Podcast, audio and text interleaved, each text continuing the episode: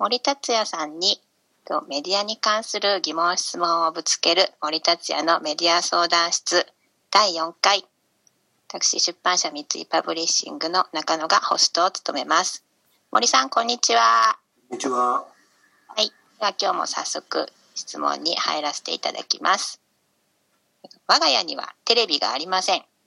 テレビが面白くないどころか、見るに耐えない番組ばかりで、じゅうねんほど前の地デジ以降のタイミングでテレビを捨てました。無駄な時間も浪費しないし、不愉快な思いもしないので、晴れ晴れとした生活を送っています。しかし先日、学生時代の先輩に再会した際、小さなお子さんを持つその先輩も子供への悪影響を考慮して、テレビのない生活をしていたそうですが、大規模な自然災害が多発したり、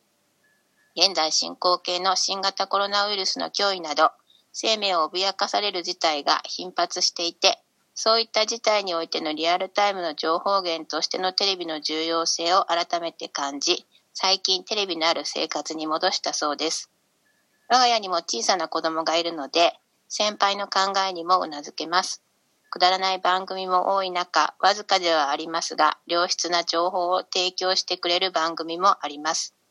視聴者の質が上がることがテレビの質を上げることになると思いますが、一個人の努力だけでは何ともしようがないように感じて途方に暮れてしまいます。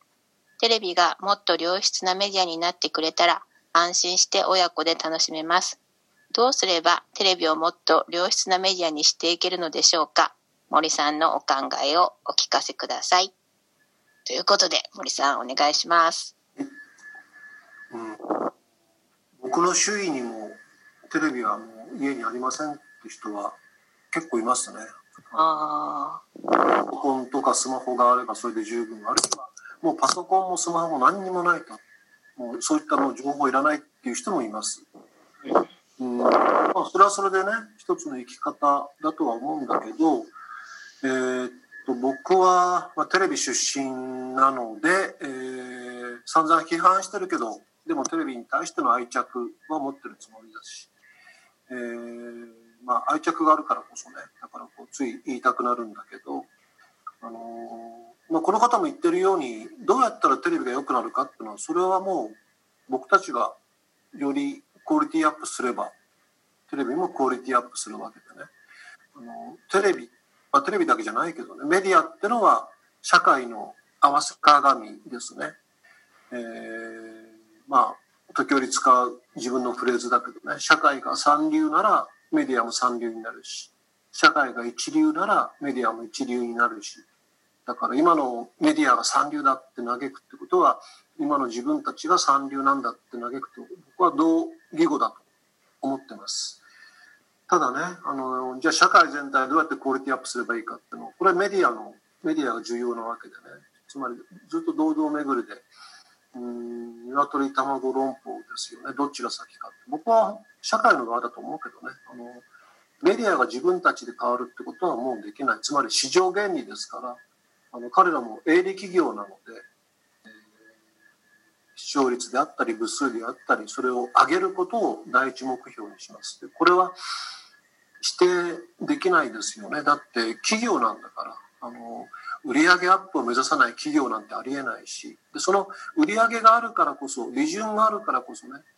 えー、従業員とか関連会社に対しての支払いも給料、給与も払えるし、でそれで彼らは生活してるわけで、ね、それでうーんスーパーに行ってネギ買ったり白滝買ったりできるわけでしょ。子どもの教育費払ったりとかね、あるいは海外に支社を置いたりとか、えー、取, 取材を取材だってお金かかるわけですよね。それがお金がなければ取材もできないし、だからこれは絶対否定できない。でもけその結果として社会に合わせてしまうメディアが、だからそのこれはもう世界共通の問題ですね。でも、まあ、もし日本のメディアが他の外国のメディアに比べて劣ってるんであれば、僕はそう思うけどね、まあもちろんこれはどこと比べるかによるけれど、えー、国境なき記者団が発表するね、あのメディアの報道の自由度ランキングで言えば、日本はまあ、ほぼ真ん中からちょっと下ぐらいだから、日本の経済力であったりとかね、えー、発言力に比べるとメディアの成熟度は相当低いと思われていると、外国には。それは事実です。で、僕もそう思う。やっぱり外国なんかに行ってメディア状況を見ると、まあ、相当やっぱり日本は遅れてるなと。でも遅れてるっていうのはつまり社会が遅れてるってことなんですよ。だからそれはまあ、例えば女性の社会進出であったりとかね、えー、いろんな部分、いろんな部分がこの国はやっぱりまだまだきちんとこう成熟できてない。歴史認識についてもね。まあそうしたことが全部メディアの中に現れてるんじゃないかなと思います。えーと、まあじゃあどうすればいいんでしょうかっていう。で、それはまあ、もちろんこの方が言うようにね、あの社会全体がクオリティアップすればいいんだけど、それはそう簡単にできることではないし、でもやっぱりそれしかないんですよね。他には、他に決定的な、うん、処方箋はないんじゃないかな。無理やりやってもまたね、えー、いろいろこう歪みが出ちゃうと思うし、えー、ただじゅうねんまえ、にじゅうねんまえと決定的に今社会が、これは世界中日本だけじゃない、違うのは、今僕たち一人一人もメディアなんですよね。つまり エスエヌエス があったりとか、エスエヌエス じゃなくてもブログであったりとかね、情報を発信できる。もちろんマスメディアに比べれば極めてね、ゼロの数がふたつもみっつも違うほどの小さなマーケットであり、小さな発信力だけど、でもかつては全くそれができなかった。もう情報を受け取るだけだったんです、僕たちは。でも今は僕たちも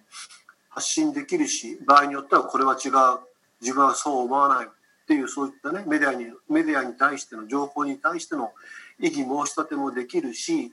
えー、もしかしたらそれが連鎖して大きな行為になるかもしれないし、まあ今だってあれですよね、まさしく検察庁法のね、えー、改悪についての エスエヌエス での盛り上がりがあったりもするわけで、それがやっぱり政治に対してあるいはメディアに対して大きな影響を与える相互作用、本当の意味での相互作用が、ね、機能しつつあるのかもしれない。だからまあ少し長いスパンで考えて、あのー、きちんとやっぱりネットに対してもリテラシー当然必要なんですよ。だからネットリテラシーをしっかりと僕たちが身につけつつ、ネットをうまく使いながら、えー、規制メ自分たちの意識を変え、そして規制メディアもあの僕たちが変わればメディアなんかあっという間に変わりますから、うん、えー、結局は最後はそれに尽きるんじゃないかなと思います。 あ, あともう一つ言うとしたらね、えー、とテレビはやっぱり、まあ、この方もおっしゃってるけど、いい番組もありますから ひゃくパーセント ダメなわけじゃないし、あの必死に歯を食いしばって頑張ってるテレビマン何人も知ってます。時折すごいの作ります。あ、これはみんなに見てほしいっていうものが放送されます。だからテレビもしね、まあ、可能であれば家に置かないではなくて、そんなに見ないと、それはいいと思うんですよ。でもたまには見る、あの要するにこれは見た方がいいぞと思うものはね、そうした形でやっぱり情報とテレビだけじゃなくていろんなものと接していくっていうのが一番いいんじゃないかなと僕は思います。はい、以上です。